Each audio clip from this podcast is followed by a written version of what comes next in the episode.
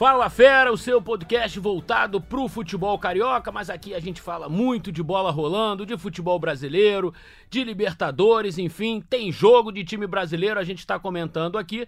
Hoje eu tô recebendo um super convidado, companheiro de microfone, fizemos juntos algumas coberturas, mais recentemente a Copa América, acompanhamos o título da seleção brasileira, viajamos por esse país todo acompanhando a equipe do Tite. André Galindo, obrigado pela tua presença. Vamos falar bastante aqui nesse Fala Fera, hein? Eric, tudo bem? Ainda bem que teve um título, né? Porque a gente já tinha feito a Copa América Centenária nos Estados Unidos, não deu tão certo. Depois a Copa na Rússia.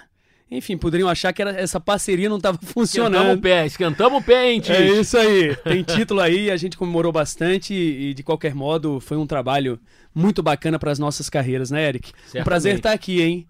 No Fala Fera, já ouvi tanto, eu ouço podcast, adoro já há uns 4, 5 anos. E aí, o Fala Fera tá lá no, no meu ouvidinho enquanto eu corro um pouco, enquanto eu lavo muito prato, viu? Eu adoro fazer, ouvir podcast lavando prato. Ô, que beleza. Então deixa lá na listinha, dá essa, essa moralzinha pra gente aqui no Fala Fera. E hoje recebendo esse meu parceiro, André Galindo. E você sabe, né, Galindo, como você ouve o Fala Fera, a gente fala muito do futebol carioca. E me chamou a atenção é, a mudança no comando técnico do Fortaleza. O Rogério Senna eu imaginava que fosse ficar até o fim do Campeonato Brasileiro. Não esperava que ele fosse interromper o trabalho por tudo que ele prega, enfim. Direito dele, tem um contrato, paga-se a multa e vida que segue. Bom, e o Fortaleza escolheu um velho conhecido nosso aqui do futebol carioca, o Zé Ricardo. É, trabalhou no Flamengo, trabalhou no Vasco, trabalhou no Botafogo, fez alguns bons trabalhos nesses clubes, né? É, começou sempre muito bem, depois não terminou legal, né? Esse é um problema que eu acho que o Zé vai ter que, é, talvez no Fortaleza, porque ele precisa terminar bem, né? O ano. E não aconteceu com os trabalhos do Zé aqui no futebol carioca. Mas ele conseguiu levar o Flamengo a uma Libertadores, levou o Vasco a uma Libertadores e tirou o Botafogo do sufoco com alguma, uh, com alguma tranquilidade no Campeonato Brasileiro do ano passado. Ajudou né? também o, o Vasco a se livrar um pouco desse. É, se livrou e levou para Libertadores. né? desse dizer, aperreio, né? Principalmente consertando o início do trabalho dele ali na parte defensiva. Eu acredito que vai dar certo, hein, Eric? Agora é, começa essa chegada do, do Zé Ricardo com uma declaração polêmica. Você citou aí o presidente de Fortaleza, o Marcelo Paes, né? Ele, ele disse que é, trouxe o Zé Ricardo porque ele passou pelo futebol carioca, onde tem três adversários diretos Ele conhece bem o futebol carioca, né? do do Fortaleza. Fortaleza para evitar aí o rebaixamento. E aí cita Botafogo, Vasco e Fluminense. É no mínimo polêmica essa, de- essa declaração do Marcelo Paes, né? É polêmica, mas assim, não é errada, né? A gente vendo o momento do futebol carioca. O Botafogo até tá um pouquinho longe dessa. É, dessa zona do rebaixamento, né? Mas a gente sabe que o Botafogo luta com muita dificuldade, tem um elenco muito curtinho para a disputa do Campeonato Brasileiro. Qualquer jogador machucado, qualquer perda, assim, faz um estrago muito grande, diferentemente de outros clubes. É, mas os resultados do Botafogo são muito bons sob o comando do Eduardo Barroca. Então, se o Botafogo continuar nessa tocada, mantendo essa média de pontos que ele vem conquistando, acho até que sobra longe do rebaixamento e pode até visar algo maior, assim, como uma pré-Libertadores, um G6, enfim. O G4 eu já acho um pouco mais difícil. Mas, enfim, dá pra. Dá pra com essa média dá pra, dá pra sonhar. Mas, assim, é, é possível é, assim, que aconteça uma queda no Botafogo também, exatamente pelo elenco ser muito curto. E por isso eu acho que a declaração do Marcelo, ela não me surpreende, não. E a gente pode até eco, abordar um pouquinho é. esses, esses, esses três times. Em contra-eco também numa declaração que o Rafael Tenório, presidente do CSA, deu quando vendeu o mando de campo para Brasília Pro Flamengo, para o né? Flamengo. É, o CSA e Flamengo, dizendo exatamente que não ia vender para Vasco e para outros times do Rio, porque esses lutavam também contra o CSA para evitar o rebaixamento. O que é que une esses três, Eric? Há um ponto em comum: problema financeiro grave. Muito grave, né? Muito grave. Inclusive, uma notícia do Globoesporte.com durante a semana de que o Fluminense quita parte do salário. É uma tentativa aí que o presidente é, Bittencourt do Fluminense aí tem feito, quitando parte assim dos débitos. Há, por exemplo, atrasados desde o ano passado, o 13 terceiro não foi É pago quase um crediário, né? não não atende exatamente aos jogadores, parcam- paga um pouco da imagem, mas fica faltando salário, ou vice-versa, os funcionários se queixam. Então, certamente incomoda e atrapalha dentro de campo o problema financeiro. E isso liga, infelizmente, Botafogo, Vasco e Fluminense. A gente viu também recentemente uma notícia que entristeceu muito é, a greve dos professores da escola do Colégio Vasco da Gama, dentro de São Januário, que é um projeto tão bonito dentro do Vasco, um projeto que deveria é, ser copiado por outros clubes, se tivessem condições, obviamente, de realizar, e os professores entraram em greve lá dentro. Quer dizer, então, assim, é, é um efeito colateral, né? Quando o, a crise no futebol ela atinge um grande clube, ela, ela acaba refletindo em outras áreas do clube e, e a coisa de. É, o clube é uma máquina, é um, é um, é um sei lá, um gigante. E, e ele tem dificuldades para andar se, se, se, a crise financeira ela é grave, né? E é o que a gente está vendo realmente, como você falou, com Botafogo, Fluminense e Vasco. Vamos, vamos. Fala, fala, Galino. Não, eu só ia jogar, é, é, aproveitando essa temática financeira, porque eu diria que o ano para o Botafoguense é um ano de compasso de espera vamos nos manter com tranquilidade na primeira divisão, porque há uma, espera, uma esperança, uma expectativa sobre a grana dos Moreira Salles, né? Vira até uma brincadeira entre os botafoguenses. Ninguém segura, vai começar com 300 milhões. E assim, eu acho que é necessário um pouco de pés no chão, é, é uma mudança é, no estatuto do clube precisa ser feita. A dissociação do futebol do clube social. Então são etapas, burocracias que precisam ser vencidas. E tanto os Moreira Salles quanto a atual gestão do, do Botafogo, recomendo a todo mundo que nos ouvir, porque eu acho que é uma, uma entrevista atemporal. Vá lá no Globoesporte.com, vá na busca uma entrevista com Nelson Mufarrege, o presidente do Botafogo, em que ele prega inclusive a humildade, dizendo que quando esses gestores, essa, esse planejamento for feito, ele passará o cargo, porque para ele o que importa é o Botafogo. Mas o lado dos Moreira Salles, né?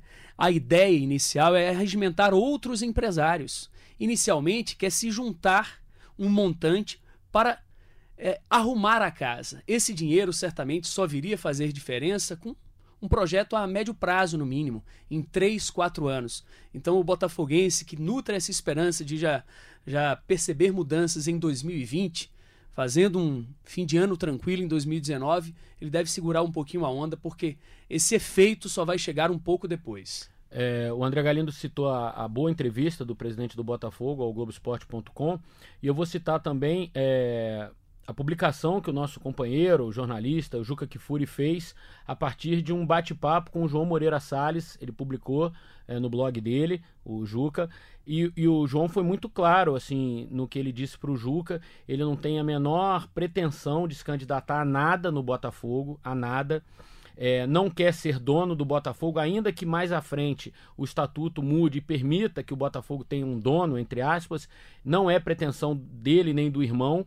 É, ele disse que o, o, plano dele inicial, nesse momento, que criou essa expectativa toda boa, como disse o, o André Galindo, é a seguinte: é, eu chamei o Botafogo, ofereci é, esse estudo que eu pedi a uma grande empresa, uma multinacional de consultoria. A Ernest Young. Isso. E eles fizeram esse estudo, e a partir do momento que eles é, me entregaram esse estudo mostrando a real situação do Botafogo, mostrando é, o que o Botafogo precisa ou deveria fazer, é, mostrando caminhos para o Botafogo poder melhorar a sua situação financeira. Eu peguei esse estudo, fiz um bilhetinho, encaminhei para a direção do Botafogo, como se dissesse: agora é com vocês. Agora é com vocês. É, daqui eu não tenho nenhuma pretensão é, e voltou a repetir, é, de assumir nada no Botafogo. Eu não quero ser dono do Botafogo. Acho até, é, inclusive, que ele deixou muito claro que não vai aplicar dinheiro dele próprio é, nessa, nessa construção de um novo Botafogo, digamos assim. Tá muito interessante a entrevista e essa declaração imensa que ele fez ao Juca Kifuri, o João Moreira Salles, vale a pena para o torcedor do Botafogo ter uma ideia assim bem clara do que está acontecendo com o clube. Antes dos Midas ou não, antes do Botafogo SA da empresa, existe a realidade a dura realidade do Campeonato Brasileiro. O torcedor, Eric, entende muito dos clubes, entende muito mais do que a gente, claro. os detalhes, conhece às vezes os jogadores das categorias de base. Então, o torcedor do Botafogo que é cri-cri, que é chato, que acompanha mesmo, sabe que o desempenho não está lá muito legal. Que o início de Barroca é bom e os resultados eles estão vindo antes do próprio desempenho. O, o Barroca encontra ali o Luiz Fernando recuperando um jogador importante, Diego Souza sendo efetivo, um pouco Perdeu ainda. Perdeu Eric. Perdeu, perdeu o teu xará Eric, foi pro futebol é, japonês. japonês. Ali tinha um contrato com o Palmeiras. Então, é, é, você lembrou qualquer mudança, pequena mudança. Tivemos recentemente a lesão do Carly, que é um, um jogador importante, Sim, um até voltou um do pouco time. sem ritmo, esse líder, e faz diferença nessa composição. É uma perda que sempre se reflete dentro do gramado. Eu acredito, na minha visão, que essa posição do Botafogo atual na primeira página, ela é ilusória. Eu queria acreditar que não que não não fosse. Que o Botafogo tivesse fôlego para conseguir permanecer ali, né? Mas nem quero vaticinar, mas a minha ideia é de que o Botafogo vá brigar ali. é, é, na página de baixo da tabela, não necessariamente contra o rebaixamento, porque eu vejo é, ideias do Barroca que podem sim significar a pontuação necessária para fazer um segundo semestre tranquilo e figurar na primeira divisão sim, e pensar nesse futuro promissor com os Moreira Salles e com o que vier. O, o trabalho do Barroca, além é, do resultado em si no campo, é, ele tem conseguido somar bastante ponto quando joga no Newton Santos, que tem sido uma, importante para o Botafogo nessa campanha. É, tem sido também de dar muita consistência e, e confiança para uns jogadores que até bem pouco tempo não tinham esse olhar do mercado, por exemplo. O Cícero. As pessoas já descartavam o Cícero como um jogador importante num grande clube, né? E o Cícero tem feito várias funções, até de zagueiro jogou no Botafogo. É interessante, Cícero vai recuando, volante, né? né? E tem conseguido se sair bem no Botafogo. Tem sido um jogador importante. Por exemplo, o Marcinho, lateral direito, que é um jogador que a torcida do Botafogo pega no pé. Você fez até uma reportagem interessante com ele é, semana passada, esses dias aí pelo Globo Esporte, mostrando que até é, de ajuda psicológica ele precisou para poder aguentar o tranco dessas críticas, né? E o Marcinho tem sido um jogador efetivo nos últimos jogos do Botafogo. Ele tem conseguido recuperar um pouco o Marcinho também. É interessante é, o caso de Marcinho para a gente é, verificar o, o, o fator confiança. Marcinho, ele não declarou que entrou em depressão, mas as palavras levam a uma reflexão profunda sobre o que a crítica da arquibancada pode fazer com um jogador que não esteja muito bem preparado para recebê-las. Marcinho disse que achava-se muito forte quando vieram essas primeiras críticas. Até porque ele disse que merecia as críticas. Ele mostrou uma evolução no Botafogo. Auxiliares do Tite foram lá vê-lo Sim. né? No ano passado, poxa, esse, esse cara é bom. Lateral, a renovação. Uma posição carente no Brasil. A, a- a renovação de lateral não se dá é, com velocidade no Brasil. Marcinho, 22 anos, cria do Botafogo, 4, 5 anos aqui. Vamos ver esse, esse moleque. E ele disse que o desempenho dele justificava essas críticas. Só que ele disse que a cada rodada, a cada quarta, a cada domingo, aquela crítica de que você não presta, de que você não, não merece estar no Botafogo, vai entrando na cabeça. Chegar um momento em que ele não conseguia mais partir para cima do adversário não conseguia mais driblar. Isso o deixava, o deixava triste, tanto que ele agradece o que ele classificou de momento sabático, quando antes da Copa América, durante oito jogos, o Barroca o afastou. E depois ele ficou na reserva, mas ele era pouquíssimo acionado ali no finzinho, e depois da Copa América ele disse que já retoma a confiança e volta a ser titular em todas as partidas do Botafogo. Então eu acho Com um que o- desempenho bom.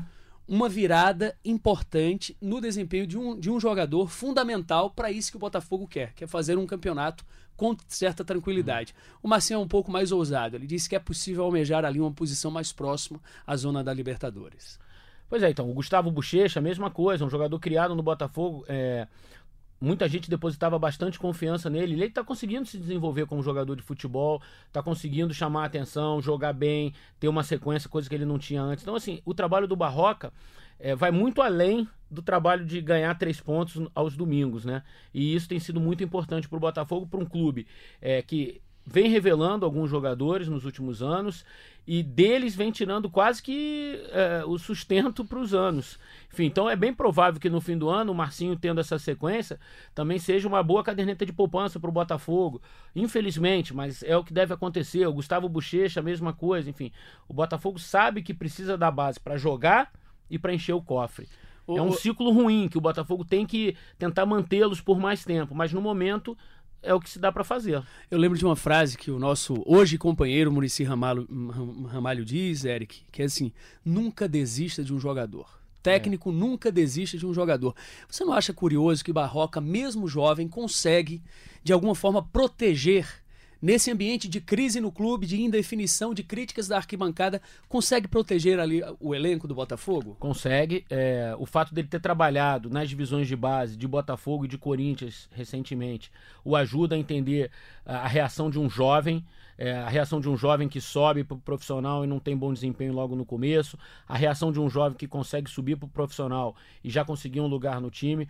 Por isso é importante para esses jovens técnicos é, trabalharem na base, é, eles conhecerem a realidade é, menos rica do futebol, né? As, com, com dificuldades, enfim. Embora a gente saiba que hoje jovens de 16, 17, 18 anos já tenham contratos profissionais, uh, já tenham assessores de imprensa muitas vezes, empresários, enfim. É, muitas vezes eles sustentam uma família inteira, mas ainda são jovens, ainda são muitas vezes menores de idade, meninos. É, imagina a gente com 16, com 17 anos. Eu, por exemplo, não tinha uh, a pressão que esses meninos têm. Por exemplo, um menino que sobe Thales Magno, do Vasco, com 17 anos, titular do ataque do Vasco. É, ele sabe que se o Vasco não for bem no domingo, ele pode andar, ele na segunda-feira, ele pode ouvir alguma coisa de um torcedor. Eu, com 16 anos, eu, no máximo que ia acontecer comigo é se eu não tirasse uma nota boa no colégio, né? Enfim, então assim, a gente precisa entender muitas vezes que a realidade do menino de 16, 17 anos no futebol, ela é muito diferente da realidade da maioria dos jornalistas quando tinham 16, 17 anos. A gente queria ter aquela idade, aquele vigor físico com a cabeça de Sim, hoje, né? Se fosse eles, possível. provavelmente também terão uma cabeça diferente quando tiverem 25, 26 anos. Mas né? a diferença para eles é que o físico, o vai, físico vai cobrar muito mais. Vai né? cobrar muito mais. Enfim, você tocou, a gente falou do Vasco já, é, falamos do Barroca e vamos falar do Vanderlei Luxemburgo, que me parece com a experiência dele, é, é, uma experiência diferente da do Barroca, até pela estrada que o Luxemburgo já tem no futebol, está conseguindo extrair uh, o melhor que o Vasco pode oferecer. Eu conversando com o Vanderlei Luxemburgo recentemente, ele falou assim: é, para mim, é, para o Vasco, é muito difícil enfrentar times que se defendam, porque essa também é a nossa proposta de se defender, de ser um time muito raçudo, muito compacto e aproveitar as oportunidades que tem na frente. Contra o Goiás foi um pouco isso, né? O Goiás necessitando vencer, é, dar uma resposta, o Ney Franco assumindo, o Vasco soube se defender, fez um bom primeiro tempo, o segundo tempo não foi bom, mas fez um bom primeiro tempo contra o Goiás no Serra Dourada, fez um gol, teve outras chances é, de marcar, enfim.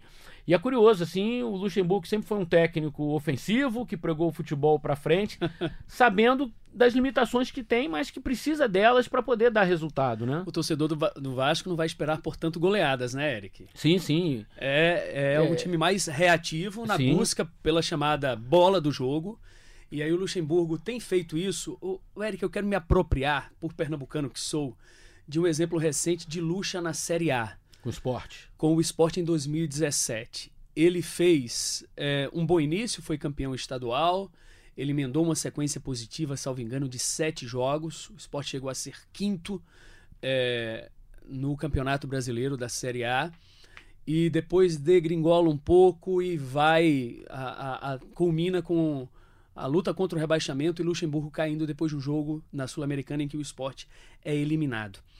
É, só para dizer o seguinte: existe um histórico do Vanderlei Luxemburgo. Ninguém pode questionar um técnico que tem o currículo que ele tem, o conhecimento que ele tem acho às vezes que ele é, se abraça muito com o personagem nessas entrevistas em que ele declara que ah, eu, eu criei muito dessas gírias que vocês usam aí, vocês jornalistas usam do futebol, essas estratégias, esses esquemas táticos também. Eu acho que ele poderia se apartar um pouco disso, porque é um técnico que sim se mantém atualizado e é necessário, funciona em determinados momentos.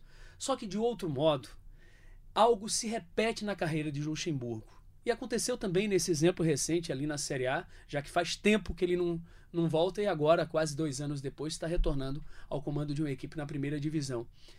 É, quando os problemas é, no clube fogem do domínio dele, pode ser a parte financeira que persiste no Vasco, ou a parte política que no Vasco é esse caldeirão que a gente não vê muita resolução.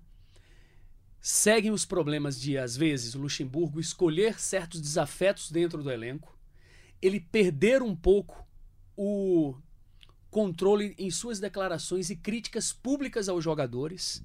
Isso faz com que muitas vezes o ambiente ele se deteriore. Então, é, lembrando que eu não quero novamente dar uma de profeta, mas para que a gente tenha esse ânimo pelo bom início do Luxemburgo no Vasco da Gama, porque ainda é um início, sei se você concorda. Sim, claro. Mas com aquilo que a gente sabe de característica que é dele e que pode vir a ser um problema no futuro. É, eu acho que você está absolutamente certo. E acho que ele próprio é, sabe disso. Tanto que é, nessas últimas entrevistas que ele, que ele vem dando, é, nessas últimas resenhas que ele costuma fazer, que ele gosta, ele ainda é um técnico à moda antiga, vai à beira do campo, conversa com jornalistas é que bom, estão né? cobrindo o treino, enfim. Ele, ele, ele parece tentar mudar um pouco. Ele parece realmente é, se transportar no tempo. Assim. Ele precisa ser aquele luxa é, talentoso, vitorioso, vibrador, mas adaptado a um novo futebol. E assim, e é assim, não é que é, o futebol está sendo reinventado, mas as coisas mudam, é, o relacionamento com as pessoas mudam através do tempo, talvez é, determinadas palavras que ele falava para algum jogador hoje, elas já não são bem aceitas, é uma nova geração que, que, que hoje está no futebol. É uma, a gente vê isso com, com nossos filhos, né? com sobrinhos, enfim. É, do mesmo jeito que a gente fala, falavam com a gente, hoje um garoto de 14 anos ele interpreta de outro jeito, enfim. E acho que com o jogador é a mesma coisa. E acho que ele está muito atento a isso. É, conversando com ele nessa mesma entrevista, quando ele participou do Bem Amigos, ele, ele falou isso, assim, sobre isso, assim. É, as próprias netas dele têm ensinado um pouco a ele no dia a dia. Tá vendo? Essa, Vovô Luxa. Essa, essa forma de se relacionar com o jovem. Até porque ele já tem 67 anos e está trabalhando com um garoto de 17, no caso do Thales Magno. Então, quando o Thales Magno nasceu, o Luxemburgo já tinha 50 anos. Quer dizer, já era o Luxemburgo, campeão aí de um monte de coisa que ele tem na carreira. Enfim, e esse garoto... Já tinha ido para a Espanha, provavelmente. De quando é o Thales? 2010, 2002, 2002. ele nasceu? É, ele, não, ele foi depois. Um pouquinho depois. 4, 5, 5. É. Enfim, mas era um bebezinho de 3 anos de idade, né? O Thales Magno. Enfim, então assim, ele, é, quem é o Thales Magno pro Luxemburgo? É um neto. Podia ser um neto dele, né? Então, Certamente. Tem é- idade é- para isso. É, é uma, é uma realidade que o Luxa, e me parece ele tá antenado para isso. E acho que, assim, no- eu tive no hotel com o Vasco também, eu sinto ele um pouco mais leve do que nos últimos trabalhos que ele fez, sobretudo no Flamengo e no Fluminense aqui no Rio de Janeiro, porque são os clubes que eu cubro, assim. Eu sinto ele mais, mais leve. E acho que por ser um grupo mais modesto e- e- e sabedor de que precisa de resultado, eles enxergam no Lucha uma salvação. Assim, um cara, pô, esse cara vai melhorar a gente. E tá funcionando, né? Já são quatro jogos sem perder. A vitória fora de casa, que era algo que o Vasco buscava há muito tempo e não conseguia.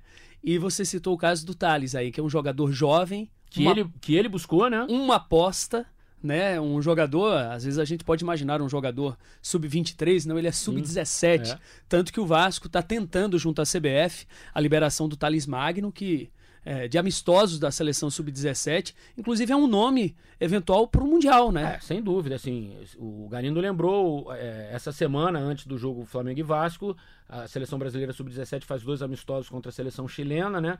O Thales Magno está convocado e realmente não faz sentido, o Vasco não vai ter o Marrone suspenso, não faz sentido o Vasco não ter também o Thales Magno num jogo tão importante, num clássico. É, eu acho que a CBF vai ter o bom senso e vai liberar o garoto para jogar o clássico, É, nem que seja é, jogue o primeiro amistoso, não jogue o segundo, enfim, não faz sentido o Thales Magno não estar em campo é, no sábado em Brasília, né? A gente é, falando de Luxemburgo, que revelou já ao longo de sua história tantos jogadores, e quem sabe pelo talento e personalidade que, que esse moleque mostra, né, Eric? Me admira muito, além de ser um jogador assim, esguio, de- ele olha, ele, ah, você vê é, os replays, que a gente chama de highlights, né, na, na né? transmissão, ele girando a cabeça, então um jogador que é, joga com os pés, mas também com a cabeça. É bacana de ver esse, esse moleque jogando. É, é de alguém que Lucha está revelando e alguém que Lucha meio que recupera.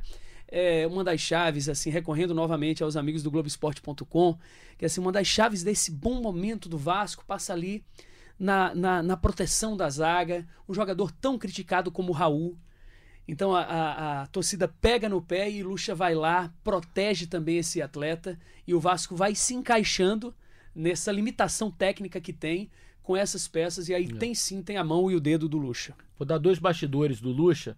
Um em relação ao Thales Magno. É muito interessante que ele falou que esse garoto ele puxou para treinar e o garoto chegou no grupo profissional já sacaneando os mais velhos, botando piada. Olha aí, personalidade. Personalidade, ele falou: opa, esse aí vai jogar. Pra chegar com essa idade sacaneando o mais velho, não vai ter problema de cara feia em campo. Vai jogar. E a outra é do Richa, que ele trouxe, virou um titular, tem sido super importante. Ele ligou pro Abel Braga antes de contratar o Richa. porque o Abel trabalhou com ele no Fluminense, foi quem até o, o descobriu e o colocou para jogar no Fluminense, né? E Lucha ligou para o Abel para saber as características melhores do Richard, como ele poderia ser aproveitado. O Abel recomendou o Richard para o Luxemburgo e o Vasco cacifou contratou o Richard que não estava sendo aproveitado pelo Corinthians. Então, assim, muitas vezes o torcedor não sabe desses né, pormenores, assim, o que, que acontece, e às vezes dá certo um jogador que foi indicação de um. Indicação não, mas uma consulta de um técnico ao outro, que se dão bem, enfim. Então são esses dois bastidores legais aí para passar para o torcedor do Vasco. Vasco Flamengo, sábado em Brasília. A gente não sabe que tipo de Flamengo vai pela frente, né? Porque o Jorge Jesus pode poupar, pode não poupar. Mas o Vasco é o time que está jogando mesmo. Não vai ter o Marrone e não vai ter o Marco Júnior, que fez até o gol da vitória contra Sobre o Goiás. Goiás. Mas tem o Bruno César voltando da melhor forma, eu imagino que vai jogar essa partida, pela experiência, é, pela qualidade técnica que tem o Bruno, enfim.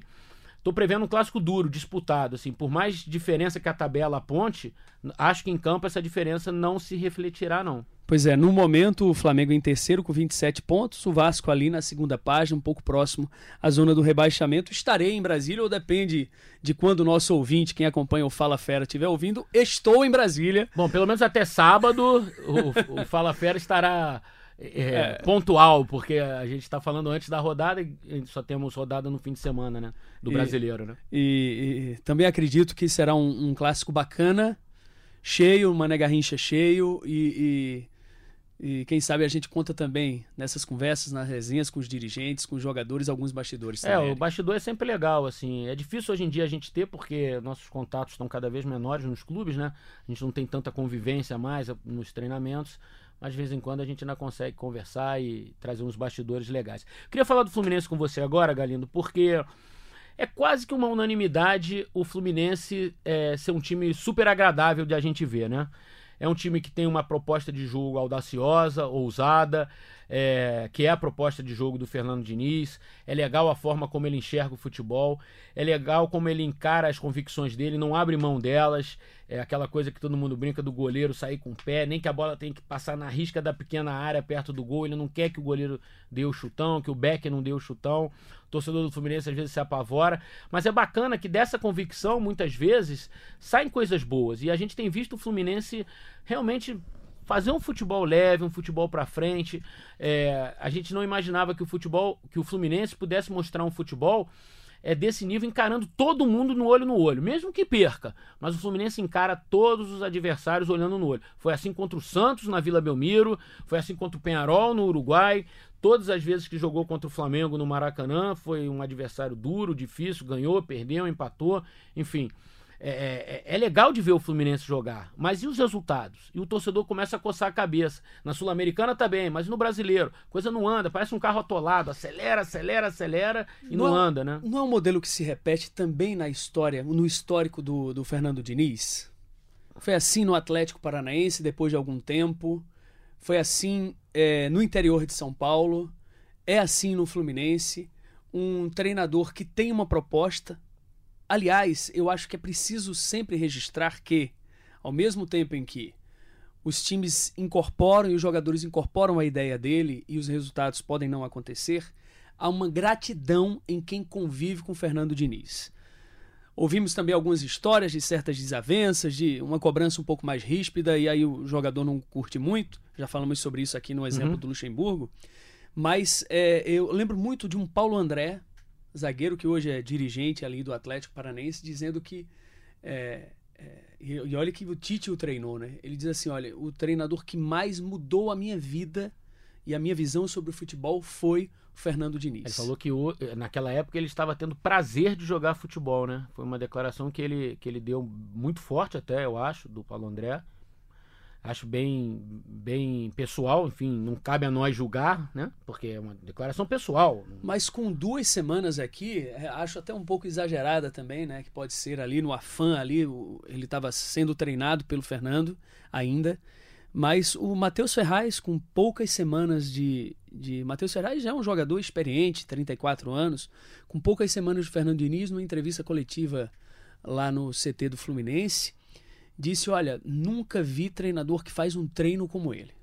Nós estamos é, admirados. E o Matheus já tem estrada no futebol. Pois então. Pelo menos 15 técnicos já devem ter treinado ele, né?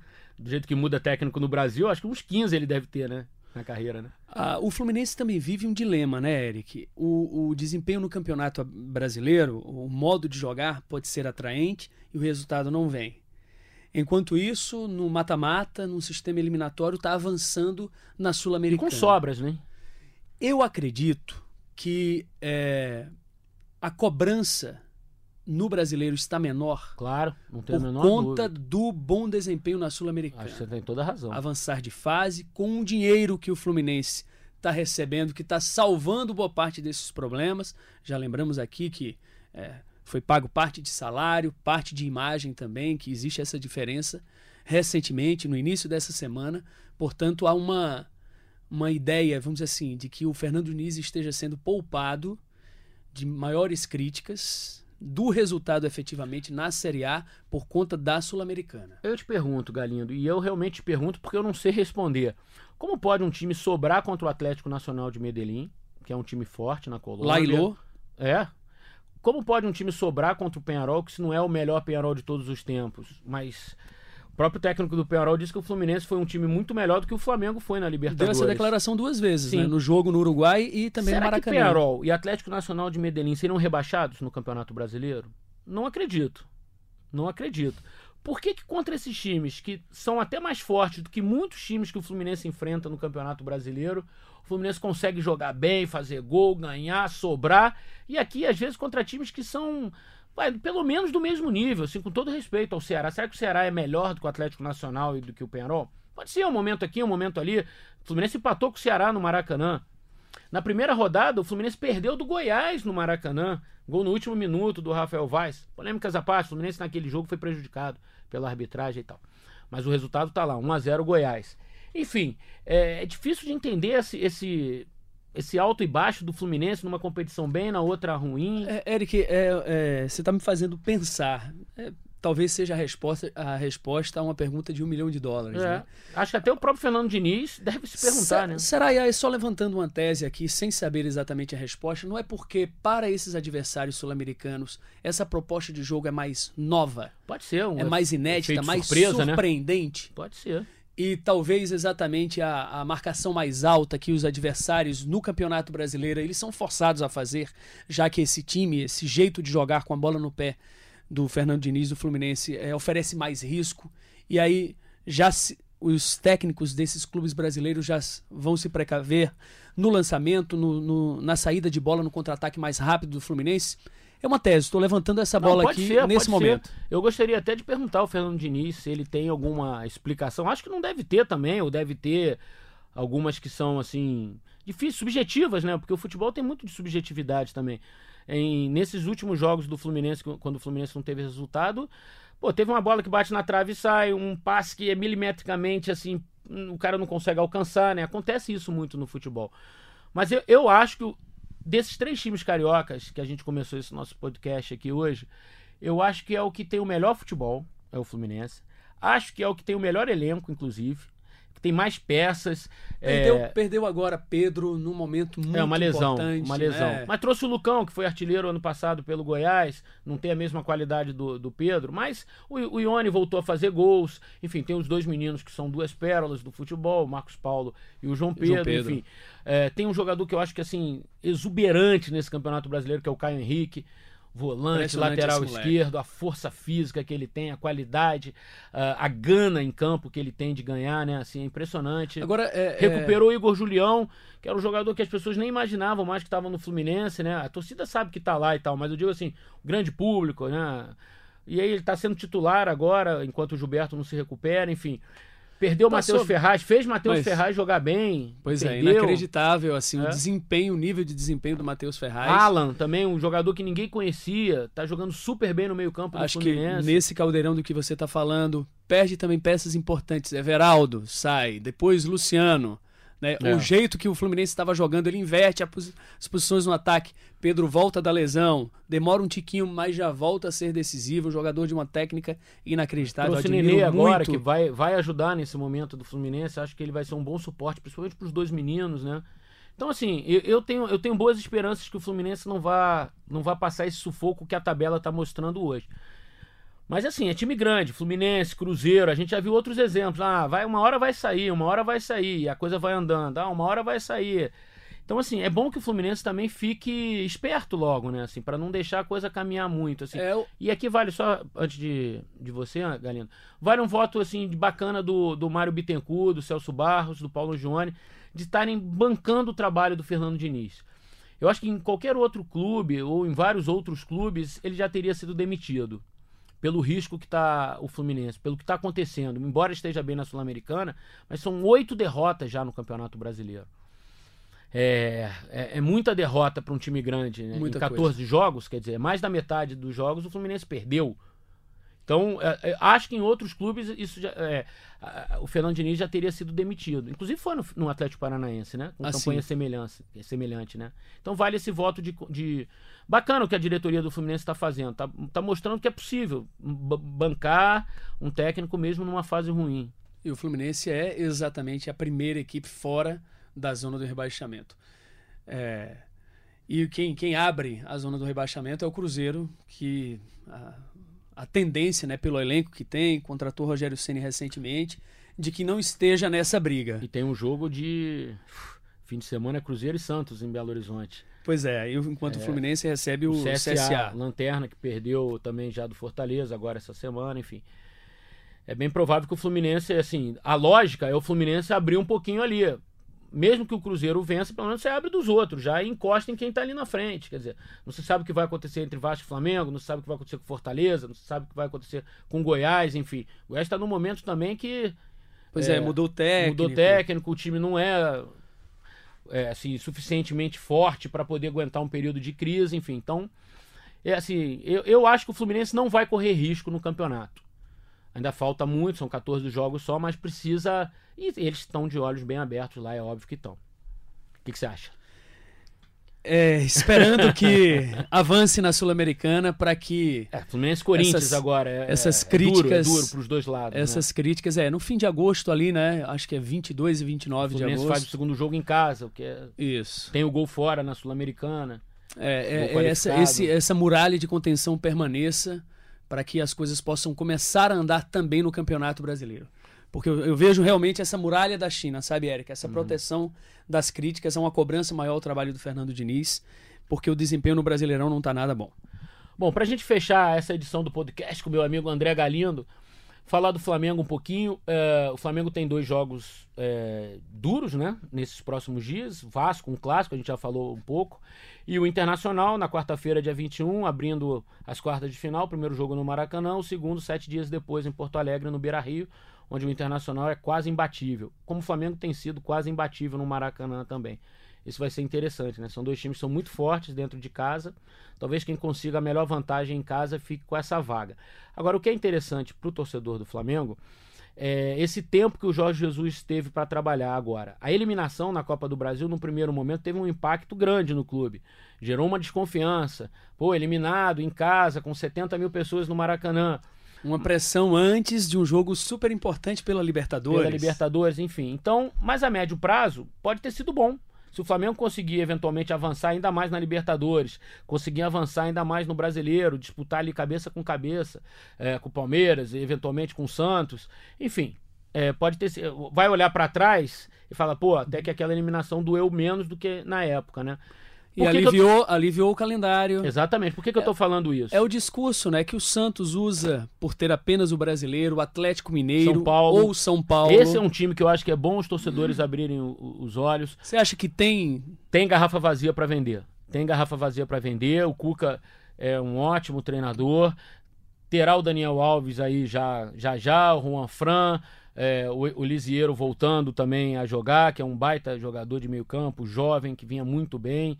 Enfim, o Pato, ao que parece, recuperando a melhor forma. Sorridente, feliz, né? É Sorridente. importante. Não sei quando o Pablo volta, talvez ainda demore um pouquinho, mas também é um, voltando passa a ser uma ótima opção. Acho que o São Paulo, é, dos times que estão ali na parte de cima, ele é tão bom em termos de elenco quanto Palmeiras e Flamengo. Tão bom. Acho que ele não fica devendo muito, não. Acho que as turbulências no São Paulo fizeram com que a gente olhasse para o elenco do São Paulo assim, pô, mas, mas olha, olha o que o São Paulo tem na mão. Daniel Alves, Juan Fran, Arboleda, que é um baita zagueiro, Bruno Alves, que é um zagueiro jovem, super promissor, Thiago Volpe tá bem. Thiago Volpe, Tietê, Hernanes, Lisieiro. Hernanes fora por algum tempo ainda É, indeterminado lesionou, pela lesão. Faz parte, né? Tava, Sim. jogou, entrou e machucou. Pato, Toró, Anthony, Pablo voltando. Pablo voltando, Everton, é, jogou no Flamengo, pro torcedor carioca lembrar dele, enfim. Então, é, é um elenco farto também pro Cuca trabalhar. Ah, e, e ele sabe trabalhar. Então, eu acho que o São Paulo é um time para as pessoas abrirem os olhos. É, chamou a atenção, Eric, é cada vez mais importante nessas TVs dos clubes, com os clubes se fechando, às vezes a gente não tem muito espaço. E aí, após a vitória sobre o líder Santos, a TV São Paulo divulgou imagem dos famosos bastidores, né? Uhum. Que nunca são divulgados quando se perde o jogo, né? Normal. É. E aí o Daniel Alves conversando com a molecada, olho no olho, sabe? Então aquele papel que a gente acompanhou tão de perto na seleção brasileira, você em outras competições além desse jogador que traz um, ah, além de ser um, para mim é um exemplo de, de quem se cuida fisicamente, mostra essa reserva técnica e Ah. assim foi o desempenho dele na, na Copa América, mas também a liderança. E isso pode somar a essa garrafa vazia que você É. disse que o São Paulo tem para encher aí e bis- beliscar talvez o título brasileiro. Galindo, não é qualquer jogador que chega num clube grande, é, onde nunca jogou, embora seja torcedor, o Daniel Alves já vai chegar como capitão da equipe. Não é, não é qualquer jogador que chega no primeiro jogo já é camisa 10, capitão, é, referência. Então, assim, e, e- e tudo justo, né? Assim, ninguém tem dúvida de que, que ele merece isso e de que ele vai fazer bem esse papel. Bom, parênteses fechado no São Paulo, a gente volta a falar do Flamengo. Flamengo. Por que, que eu falei do Flamengo? Porque é, o Flamengo nos próximos dias vai ter jogos importantes e o Jorge Jesus terá tido duas semanas inteiras de treinos antes do jogo contra o Inter.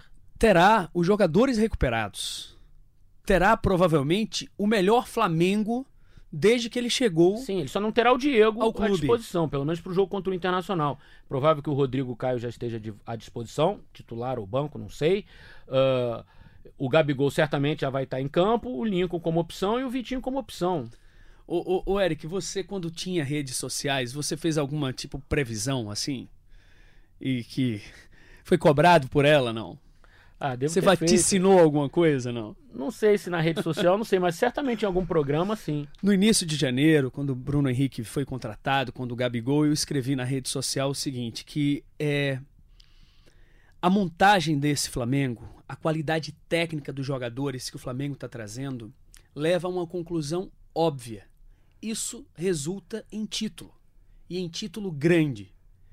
De vez em quando, quando aparece uma derrota, como foi o caso da eliminação na Copa do Brasil para o Atlético Paranaense, vai lá o torcedor no Claro. seu direito e vai dizer assim, vai perguntar, e aí, o que, é que você acha? Na verdade, o momento da troca, a chegada do, do Jorge Jesus, é um momento em que, na minha visão, ele teria que fazer o menor número de mudanças possíveis. Porque é justamente numa fase em que o Flamengo, que ele tem pouco tempo para o Flamengo enfrentar os jogos, provavelmente os jogos mais importantes do ano. Mas agora, passado esse- essa turbulência da eliminação na Copa do Brasil, ainda vivendo essa instabilidade no Campeonato Brasileiro, ele tem esses jogadores recuperados. De que maneira ele vai montar o Flamengo para viver essa obsessão que o Flamengo vive há mais de 30 anos, como é o caso da Libertadores? Como você imagina que ele vai montar esse Flamengo para jogar contra o Internacional, começando no Maracanã? É difícil, é, assim. Porque olha só, Galindo, se a gente voltar um pouquinho no tempo, quando o Jorge Jesus assumiu, só tinha o Rafinha. O Felipe Luiz ainda não estava. O Pablo Maria ainda não estava. O Arrascaeta estava na seleção uruguaia. O Mari, ele entra É, numa numa falta de emergência. opção. A O venda do Cuejar- Léo Duarte e a lesão do, Rodrigo, do Eu acho Rodrigo até que Caio. ele seria preparado para jogar como titular, mas talvez não imediatamente. Mas voltando, o Cuejar não, não estava quando ele começou a trabalhar. O Arrascaeta não estava. O Everton Ribeiro estava machucado. O, o Felipe Luiz ainda não tinha chegado. Enfim, não é o, o Gerson ainda não tinha chegado. Não é o Flamengo que ele tem hoje, por incrível que pareça. Então, ele está há dois meses no Flamengo com dois Flamengos. E esse segundo Vivendo semanas decisivas. perdeu o capitão do time machucado com uma lesão muito séria. Enfim, então, é assim, é um segundo é o segundo Flamengo que vai jogar contra o Internacional. sem o Diego, mas um time mais forte do que o primeiro Flamengo que ele assumiu. Com o Rafinha, com o Felipe Luiz, com o Gerson uma, uma grata surpresa. Eu não imaginava que ele fosse jogar tão bem, assim, pelo pouco tempo de adaptação, né? Já chegou vestindo a camisa, jogando. Com o Gabigol mais é, solto, é, mais, é, mais livre no esquema do próprio Jorge Jesus. Com o Bruno Henrique tentando se entender com uma nova posição. Com a Rascaeta é, finalmente titular, jogando todos os jogos e os 90 minutos. Com Everton Ribeiro e Gabigol na alça de mira da seleção brasileira. Exato. Com o Ilharão recuperado, do Tamal Arão, Tamal Arão, que virou meme por um tá bem Arão, muito bem Arão, né? Enfim, é um, é um Flamengo assim que a gente fica uma incógnita. Eu acho que de tudo, não sei se você vai concordar comigo, o único jogador que piorou foi o Cuejar. O Cuejar não vem jogando bem. Foi o único jogador que, que deu assim, desceu dois degrauzinhos na escala Jorge Jesus, eu acho. Porque um jogador que era provavelmente antes da parada da Copa América, a principal referência é, inquestionável no elenco do Flamengo, porque é, a gente lembra assim da que, que, temporada que faz o Bruno Henrique ou que faz Everton Ribeiro, até o próprio Gabigol, mas quando passou alguns jogos em seco, o torcedor foi lá e cobrou, e é assim Sim, mesmo no é Flamengo. Assim, é. Mas o Coediar poupado, né? Talvez assim, definição, deve, deve ter mexido com a cabeça dele, assim, a gente, pro, pro futebol não é lá tão novo, 24, 25 anos, mas ele tem o desejo, a aspiração de defender um clube europeu, ele é. já expressou isso. Essa possibilidade de ter ido para fora. Sem não, ter ido, né? Pensar em ir é. e não foi, ele se planejar, de repente possa ter mexido. E aí eu vou para uma situação que, que na verdade, não, não, é uma informação que não se confirma, mas que a diretoria deu uma cobrada no Cuejar esse posicionamento. E o Jorge Jesus, ao perceber isso, pôs ele um pouco fora ali da, da alça e talvez da ira de mais críticas por parte da torcida. Ele vai para o banco, espera um pouco e aí retoma a vaga no time titular, mas não com o desempenho de antes, não é? A ponto de se garantir como titular, porque é, para o jogo contra o Internacional, quando eu imagino que o Jorge Jesus terá todo mundo à disposição, e eu volto a repetir, sem a única exceção é o Diego, é, não sei se o Coedjar será titular contra o Internacional. Eu, por exemplo, não descartaria, é, observando, tentando entender, que o Jorge Jesus escalasse um meio-campo com o Arão, Gerson, Ribeiro e Arrascaeta. Não me surpreenderia. Pro primeiro jogo. Pro primeiro jogo. Não me surpreenderia se ele fizesse isso desde o início do jogo. Agora a gente vai para o, o, o Inter, é, o Odair e talvez os momentos em que o Flamengo mais sentiu, já com Jorge, contra o Atlético Paranaense, contra o próprio Emelec, ali no segundo tempo, quando essas equipes propuseram uma marcação mais em cima, avançada, o Flamengo sofreu. Estava também um pouco mais cansado. E o Inter tem essa característica. E me parece que o fôlego do Internacional, a preparação física do Inter, o que é que é Patrick jogando? É Edenilson é. voando. Ah, pois é, Edenilson, a recuperação também que é. se faz esse jogador. Então, certamente, o pessoal do desempenho do Flamengo, toda a é. equipe do Jorge Jesus, está pensando nesse. Até por isso, essas duas semanas também serão importantes. Eu acho que o Flamengo dá uma renovada no fôlego. Com a volta e, e, e esse tempo também fundamental. Trabalhar mesmo fisicamente, porque o Flamengo estava jogando, jogando dormindo. Foram 20. Sem no, poupar. É, né? no mês de julho, por exemplo, se a gente contar a partir do dia 10, quando o Flamengo recomeçou a temporada contra o Atlético Paranaense, é, em Curitiba, até o dia 31, que foi o jogo contra o Emelec, foram 22 dias, 7 jogos. É muito. É um jogo a cada 3 dias. Quer dizer, você joga, recupera, concentra, joga. E com a escolha de não poupar, né? O, o, o Jorge, é, nas entrevistas coletivas, ele, ele fala: não, vai jogar vamos, vamos avaliar, vai jogar quem tiver melhor, mas no fim das contas ele tem é. É, exigido dos seus titulares. Ele usa uma expressão engraçadíssima, você já ouviu ele? Vamos pôr todas as carnes no assador. Ele usa essa expressão. Não sei o que tem muito a ver, mas dá para compreender o que ele quer dizer. O que ele tem, ele vai pôr para servir. É, ele, ele, ele disse que na Europa não se mexe em 11. Ninguém troca um time inteiro. Quatro, cinco jogadores no máximo, que ele usa uma outra expressão para trazer um frescor pro time. Mas eu acho que agora, contra o Vasco e contra o, o Inter, não sei se ele vai usar o tal frescor, não. Eu acho que ele vai pôr as carnes todas. Vai picanha, filé mignon. Linguiça, vai o que tem, coração. Mas o que não tem nesse Flamengo é pé de galinha, asinha, porque esse Flamengo é um, um Flamengo de carne de churrasco, primeira. Churrasco de primeira, é. Eric. É... gaúcho gosta de churrasco, hein? Internacional tá de olho nesse churrasco aí.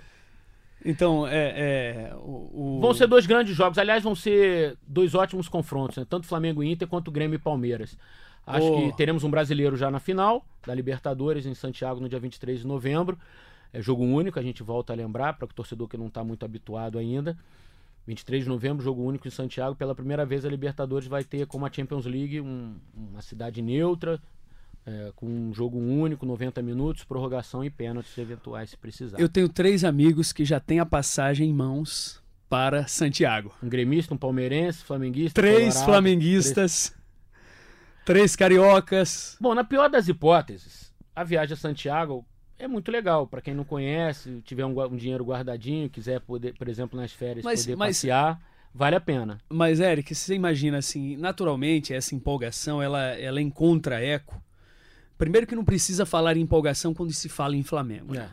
É. mas falando, existe a bipolaridade também, né? Certamente no mesmo nível. Mas nesse momento, ao falar de uma Libertadores, são viagens mais curtas, conhece melhor esse adversário, o Inter teoricamente mais arranjado, pode considerar que seja uma vantagem jogar a volta em Porto Alegre. É uma Copa do Brasil dentro da Libertadores, né? Mas, Eric, é o Flamengo 100% no Brasileirão nos jogos no Maracanã.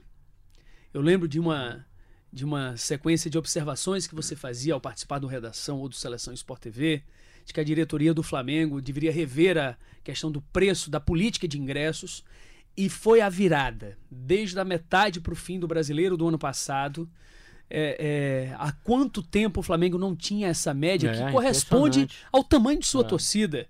Você superar a média dos 40 mil torcedores, mais de 50, batendo 60, quase 70 mil torcedores o Internacional, que tem esse vigor físico, que está entrosado. Falamos do Odair, falamos desse time que está Paulo Guerreiro numa muito fase confiante, espetacular. Mas esse fator casa vai pesar certamente nesse primeiro jogo. Então, para a sequência do que acontecerá nessa, nessa fase da Libertadores, eu não sei. Mas que, na minha visão, principalmente pelo fator torcida, o Flamengo tem a vantagem e pode sim se fazer contra o Internacional jogando no Maracanã. É isso. Vamos aguardar. Certamente teremos podcast sobre Libertadores na próxima semana. Espero que você tenha gostado. Eu adorei esse papo com o André Galindo. Certamente foi o maior dos podcasts que eu já gravei até hoje. A gente tem feito em média 30, 35 minutos, Falamos 40. Muito. Mas tudo bem, foi muito legal, o papo foi ótimo, espero que vocês gostem. Se não ouvir de primeira, dá um pause, faz o que tem que fazer, depois retoma. É, de repente você é torcedor de um clube, quer só ouvir o que tem sobre o seu clube, beleza, tá tudo certo também. Se é o noticiário que te interessa do Botafogo, ouve a parte do Botafogo e por aí vai. O que eu quero é a tua presença aqui. Mais pra frente eu vou tentar criar uma forma da gente interagir via internet. Ainda estou pensando como, na rede social, um, canal para a gente poder discutir, debater e propor assuntos também. Mas eu quero a sua participação. E, Galindo, obrigado. Vou te convidar outras vezes, hein? Imagina, Eric. Então, ninando as crias ou lavando o prato, ouvirei a gente e ouvirei os outros. Fala fera, vida longa! Valeu, pessoal. Fala fera. Um abraço para todo mundo.